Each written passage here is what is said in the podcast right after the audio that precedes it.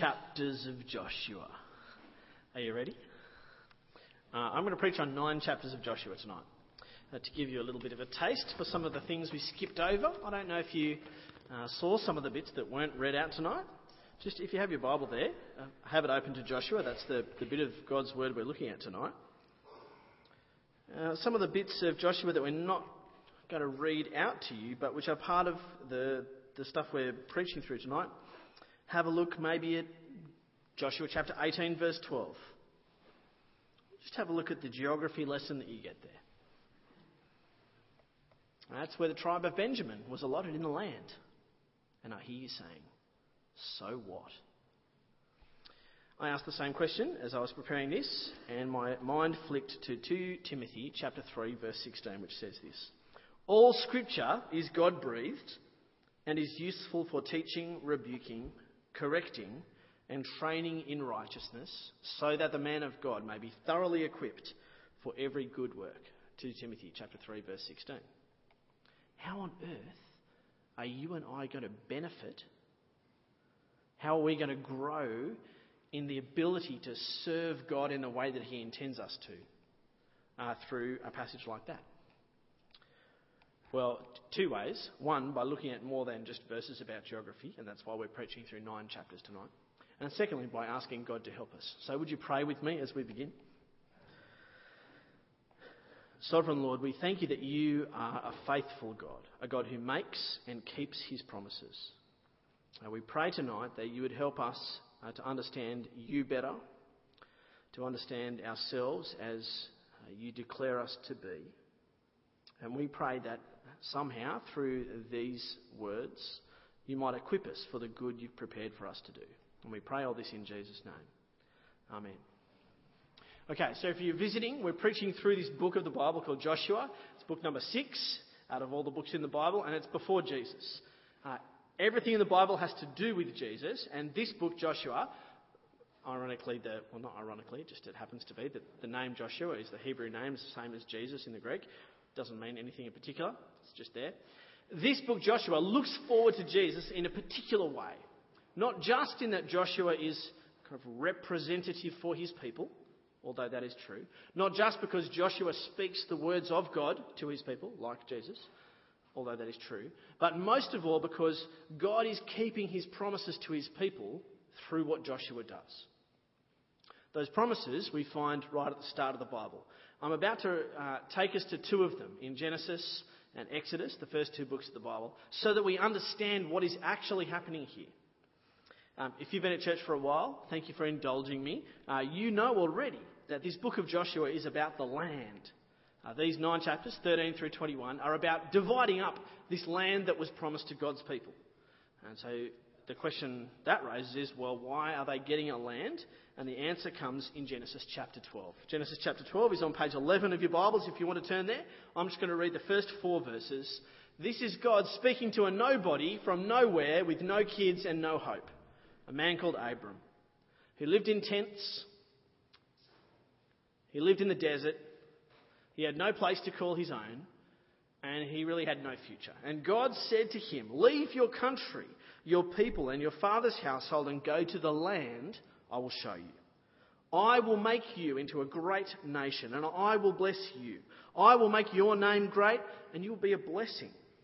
I'll bless those who bless you, and whoever curses you, I will curse, and all peoples on earth will be blessed through you. Genesis chapter 12. God speaks a promise to Abraham. That promise is fulfilled in lots of ways ultimately in heaven itself. This is a promise which all peoples on earth will be blessed through you, is through Abraham's descendant, Jesus. He's the fulfillment of this promise. Jesus is the one who makes a space for God's people. That is, heaven itself. A physical place where the resurrected Jesus can say, Touch my hands, feel my side, I'm really alive, the food doesn't drop through me. I am preparing a place for you. That's that's what Jesus says to those who put their trust in him. This promise to Abraham is ultimately fulfilled in heaven, in, in the place that Jesus prepares. But in the meantime, in the, in the relatively short term, It's fulfilled in this land called Canaan, where Jerusalem is at the moment. It's fulfilled through those descendants, the physical descendants of Abraham, uh, the people the Bible calls Israel. Uh, confusing for us because we know Israel is a place which has existed in the Middle East since 1948. But Israel in the Bible are a group of people, descendants of this man Abraham. And it was to those people that God promised a land. And the story of Joshua is them walking into that land, taking over it. We've heard in the weeks past the story of the Battle of Jericho. Not really much of a battle at all. God's people walked around in circles and blew trumpets and shouted, and the walls of a fortified city fell down to show that when God's people went into the land that was promised, they'd do it on God's strength, not by their own strength. It looks forward to the cross, where God deals with sin in His wisdom and strength, in the death of His Son on the cross, not in what you might expect a terrifying army or conqueror to look like. Jesus is the fulfillment of what God is doing through the Old Testament. The second passage we're going to look at kind of summarizes this walk into the promised land, and it's in Exodus chapter 23. Exodus 23. It'd be good if you read this with me uh, in your Bible. Exodus 23 starts on page 77. Page 77. And in these, in these words to the leader of that people, Israel, uh, at the moment the leader is Moses. Israel have been saved out of Egypt. Uh, if you've seen the Prince of Egypt movie, you know what I'm talking about. Uh, plagues, Pharaoh who says, No, I won't let them go. God rescues his people in an act of judgment and mercy and sends them out to the land. They go via the desert, where because of their faithlessness, a whole generation of people die out because they didn't do what God said. They didn't trust him or his words. But God says to Moses, I'm going to do this great stuff that's described in Exodus 23, but you've got to be careful. And I want to say before I read this through from 20 through to the end, is that this is speaking uh, to God's people then, and it's speaking to us now. It summarizes these nine chapters of Joshua and the warning. And the warning is this when you come into God's place, get rid of anything that will distract you from following God wholeheartedly. When you come into the place that God gives you, get rid of anything that will stop you from following God wholeheartedly. That's what God is teaching his people here, and I hope in this room tonight. The same is true for those who trust in Jesus. When, when you make that decisive turn to trust in Jesus, a victory is given to you. Jesus' triumph over sin and death and evil is given to you graciously by God. You don't have to deal with your own sin, God does it for you. A decisive victory, which is then the start of a mopping up operation, where your life is gradually transformed by the power of God to, to be what it should be a life that imitates God Himself of love, of self sacrifice for the good of others with eternal benefit and fullness in the meantime. A decisive victory and a mopping up operation that leads to the future. And so God says to his people, get rid of anything that's going to distract you. It's about getting rid of idols, things that claim to be God but aren't really, things that get in the way of you seeing God for who he is. So the summary of nine chapters of Joshua is in Exodus 23, verse 20. It says, as God speaks to Moses, See, I'm sending an angel ahead of you to guard you along the way and to bring you to the place I've prepared. Remember the commander of the Lord's army that came to Joshua? Pay attention to him and listen to what he says. Don't rebel against him. He won't forgive your rebellion, since my name is in him. If you listen carefully to all he says and do all I say, I will be an enemy to your enemies and I will oppose those who oppose you. My angel will go ahead of you and bring you into the land, and this is the promised land, described here as the land of the Amorites, the Hittites, the Perizzites, the Canaanites, the Hivites, and the Jebusites, and I will wipe them out.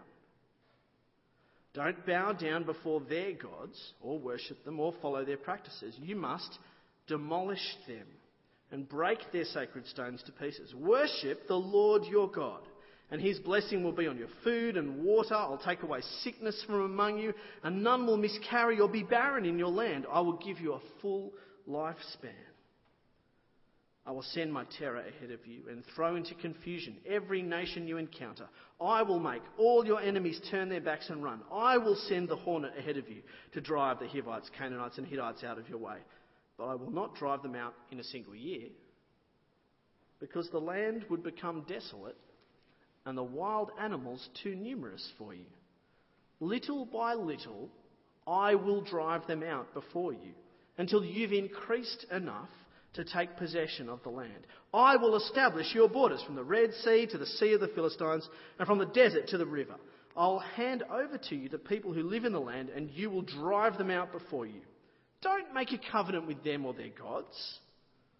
Don't let them live in your land, or they'll cause you to sin against me, because the worship of their gods will certainly be a snare to you.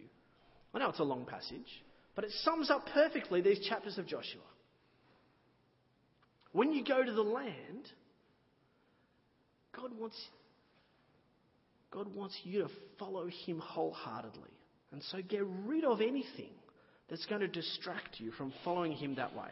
So let's look at the data in Joshua. Flick forward to Joshua, please. Uh, you're in Exodus, so you go through Num- Leviticus, Numbers, Deuteronomy, Joshua. God says to his people, Go in, take the land, and get rid of everyone from inside it. How did Israel do? Well, as, as you'd expect, Israel do a pretty good job, but not a complete job. Kind of sounds like my obedience to God. I try, but I fail. Thankfully, ooh, thankfully, what matters most of all is the faithfulness of God and not the faithlessness of his people. God's faithfulness triumphs over his people's unfaithfulness. And this is good news for people like you and me. So the introduction, 13 verse 1. Peter, would you mind closing the shutters up top as well, please? The introduction, 13 verse 1. No one likes hearing this news, right? Depending on who you are. 13 verse 1. When Joshua was old and well advanced in years, the Lord said to him, You are very old. And there are still large areas of land to be taken over. Notice that this happens halfway through the book. Uh, Jericho's been conquered, the decisive victory of the big town in the middle of the land, and there's, there's much more to do. Uh, I spent some time during the week looking at maps of the Promised Land. I'm convinced that I could have shown you lots of pretty colours and maps, and it's not going to help you know God better or trust Him more. You might be interested in maps. Go look at maps of the Promised Land, see where everyone lived pretty sure it's not going to help you know God better. That's what we're here for. No maps for you. But there are still very large areas of land for God's people to do what they were told to do take over the land that God has given you. And so we get into this adventure through chapters 13 and on, where we see the different tribes 12 tribes, two and a half over the river, nine and a half on this side kind of going through and doing what God tells them. How do they go? Let's have a look. Chapter 13, verse 13. 13 verse 13. But the Israelites did not drive out the people of Geshur and Maachah, so they continue to live among the Israelites to this day. 15 verse 63. Chapter 15 verse 63. That's right, there are 63 verses. Chapter 15 verse 63. Judah could not dislodge the Jebusites who were living in Jerusalem, and to this day the Jebusites live there with the people of Judah. Do you have Exodus ringing in your ears? Get rid of them, God says. They'll become a snare to you. Chapter 16, verse 10, just down that column, 16, verse 10. They did not dislodge the Canaanites living in Gezer. To this day, the Canaanites live among the people of Ephraim and are required to do forced labour. And chapter 17, verse 13, two prime numbers, 17, verse 13. However, However, when the Israelites grew stronger, they subjected the Canaanites to forced labour, but did not drive them out completely. And you can kind of understand it, can't you? You've got to come to the people of God, to Israel, with a, a bit of a soft spot for them. They're in this lovely land. There's, there's military victory going on left, right, and centre. We're taking possession of the towns. Like, we've got a, we've got a big majority. Surely, surely God, God doesn't want us to, to wipe out these people completely. That's just, it's just unnecessary, isn't it? Like we're clearly in control.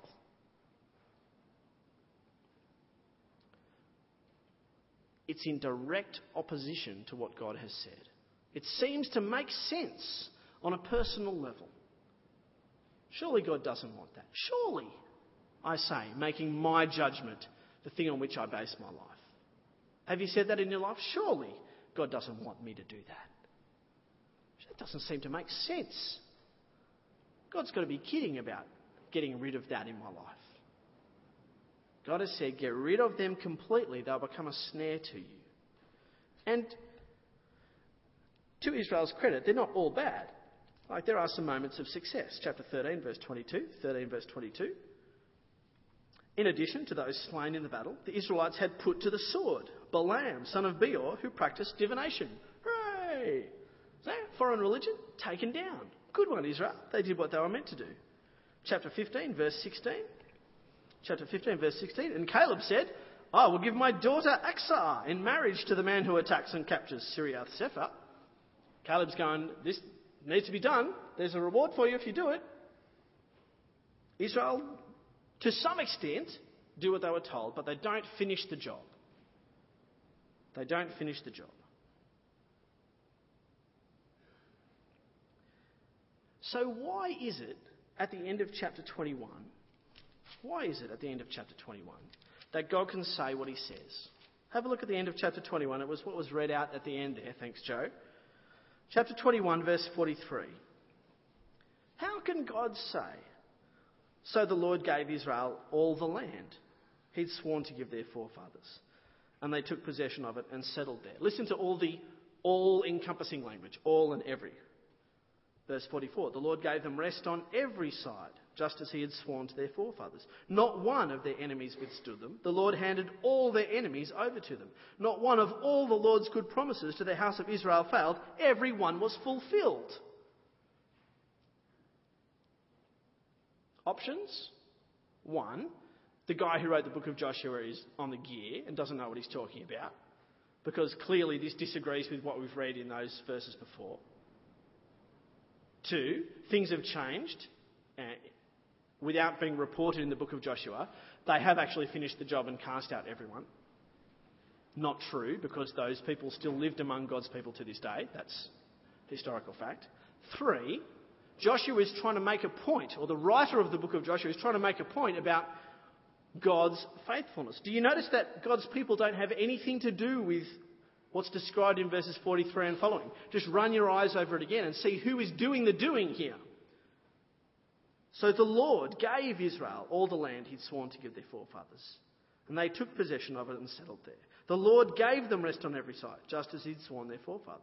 Not one of the enemies withstood them. The Lord handed all their enemies over to them. Not one of all the goods prom- of the Lord's good promises to the house of Israel failed. Everyone was fulfilled. These little, these little verses that tie together this section before the big final farewell, the wind up at the end of Joshua. And by the way, come to church next week for many reasons, but come to church next week. It's going to be gold.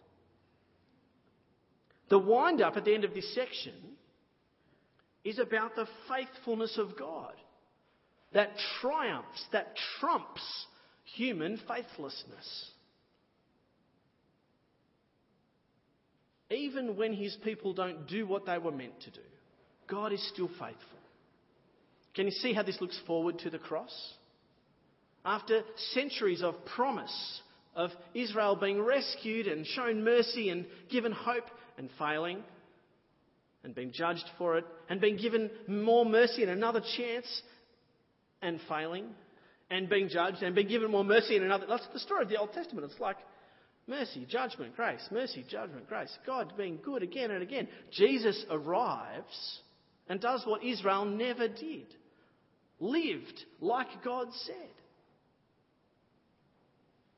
This is why Jesus is so compelling.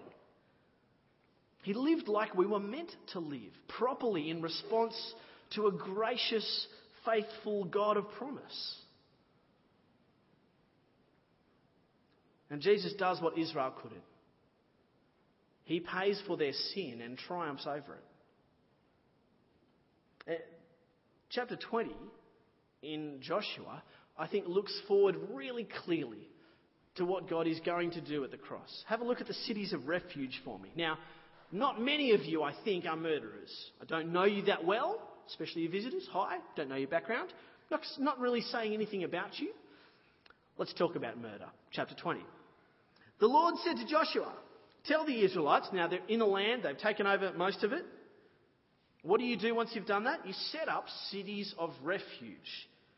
Verse 2 Tell the Israelites, designate cities of refuge as I instructed you back in the book of Exodus, so that anyone who kills a person accidentally and unintentionally may flee there and find protection from the avenger of blood. That's God. God is the avenger of blood.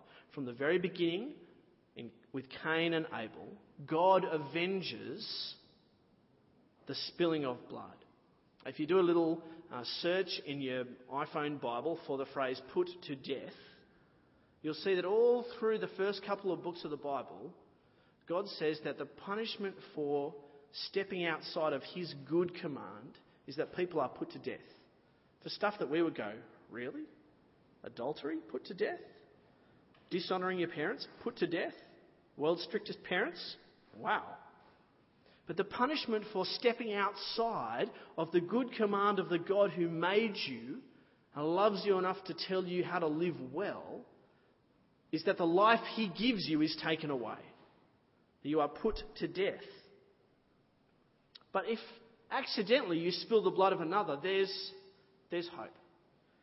Uh, this city of refuge idea, I think, sums up beautifully uh, the cross of Jesus itself. There's a place you can go when you've done wrong, when you've done such wrong that you should be put to death. There's a place that you can go where justice is done and yet you escape. There's a place that you can go that God has prepared. See what you do in verse 4? When he flees to one of these cities, he's to stand in the entrance of the city gate and state his case before the elders of that city. I've done the wrong thing doesn't feel good ever saying that, does it? I've killed a man. I didn't mean to. I've killed a man. Then they are to admit him into their city and give him a place to live with them. And you see the mercy of God? If the avenger of blood pursues him, the one who's been wronged, if the avenger of blood pursues him, they must not surrender the one accused because he killed his neighbour unintentionally and without malice aforethought. Verse 6 He's to stay in that city until he stood trial before the assembly. Guilty is the declaration. And until the death of the high priest who's serving at that time. Then he may go back to his home in the town from which he fled restoration, proper forgiveness. Justice has been done, relationship restored. Can you see the cross of Jesus? This is a story about a city in Canaan, but it's looking forward to what Jesus does on the cross. And so when you do the very thing which deserves your life to be taken away, you turn your back on the God who made you and said, Get, get lost, God. I will decide what's right for me. I'll decide what I focus on in life. The right thing for you, the just thing for God to do, is to take away the life He gave you. Harsh but fair. And yet, God has, God has made a place where you can flee, where you can plead your case and said, I've done the wrong thing. And God says, guilty and yet forgiven. Come and live in the place I've prepared for you. Uh, can I say to you, take refuge in God. Uh, whether this is news to you or something old, it's good to be reminded that God loves you enough to send His own Son to be punished for you. That's the gospel. That's the good news of Jesus. Whatever you have done, God knows it. You can't hide from it. It will become known on that last day. God gave his son for you. There is a place where you can go, and you're still declared guilty, and it kind of feels terrible, but you get to live. And you get to live with a clear conscience, knowing that sin has been dealt with. That God said, I know you're messed up, and I still love you. Have you been in a relationship where you've done the wrong thing, said the wrong thing, and you know it's your fault? And you think, how, how can I go on? I've been married for 13 years, so this has happened to me a lot. I've done the wrong thing a lot. I've let down my wife. Uh, and Leah, she has no reason to forgive me when I let her down. But she loves me. And so even though I feel terrible, she says, forgiven. That's just a small picture of what God does for you in Jesus. You fail all the time to live up to what you should do. And God loves you and has prepared a place where you can flee and be pronounced forgiven. There's a city of refuge uh, that Joshua 20 looks forward to. Where do we go from the end of Joshua 21? Uh, we go to a moment of decision for God's people. Uh, it's going to be great next week. But I want to finish tonight where we started. We fi- we're going to finish tonight where we started by looking at that great warning in Exodus 23. You don't need to turn back to it. The warning from Exodus 23 says when you get to the place that's safe, the city of refuge, when you get there, get rid of everything. What does this say to us as God's people who can see the fulfillment of these things? Come with me to Hebrews chapter 12. Hebrews chapter 12, it's right near the end of the New Testament. I'd love you to turn to it. Page 1193. Page 1193, Hebrews chapter 12. It's instead of looking forward to the cross, it's looking back. It looks back through Hebrews 11 to the, the whole Old Testament, to all the people who saw what God had promised but didn't get it, didn't see it like we've seen it. And so, with this litany, this list of faithful ones through the Old Testament who've not received what was promised, 1139, what does God say to you? He says, Therefore, Hebrews chapter 12, verse 1. Since we are surrounded by such a great cloud of witnesses, that is, witnesses to the faithfulness of God, let's throw off everything that hinders and the sin that so easily entangles. And let us run with perseverance the race marked out for us. How do you do it? Verse 2 Let us fix our eyes on Jesus, the author and perfecter of our faith, who, for the joy set before him, endured the cross scorning its shame, and sat down at the right hand of the throne of God. Consider him who endured such opposition from sinful men, so that you will not grow weary and lose heart. I've had a couple of conversations in the last few months of people who've grown weary of following Jesus. And it grieves me for people to see, to know Jesus, and to walk away from Him.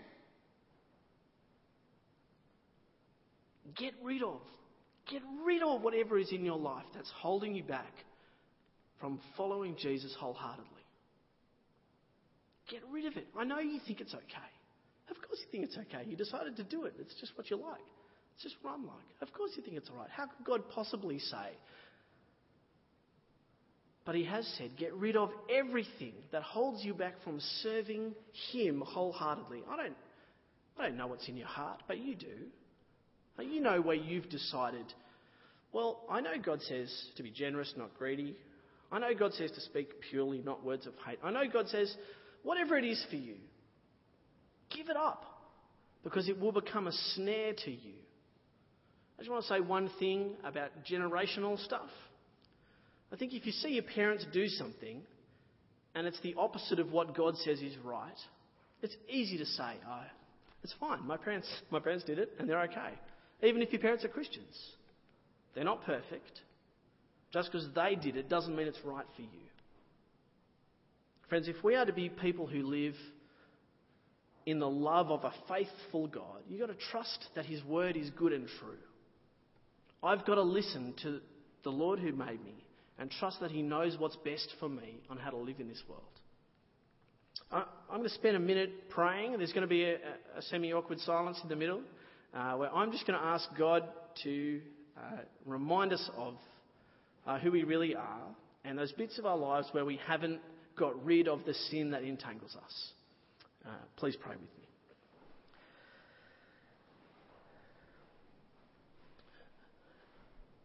Sovereign Lord, as we see uh, your great hand at work through the sweep of history, uh, we thank you that you have given us a Saviour who knows what it is to find it hard to obey you. We thank you for the Lord Jesus, the author and perfecter of our faith, who for the joy set before him endured the cross. Father, we pray that you would give us the same spirit that raised him from the dead, uh, that helps us keep our eyes fixed on him that gives us the insight to see the sin in our lives that entangles us and holds us back from following you wholeheartedly. Father, we pray that you would show us the sin in our life and help us to put it to death.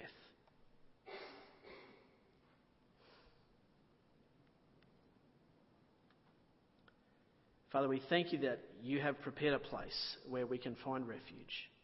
We thank you for the cross of Christ. We thank you for the promise of heaven with you, and we ask that you would help us to persevere until that day. Amen.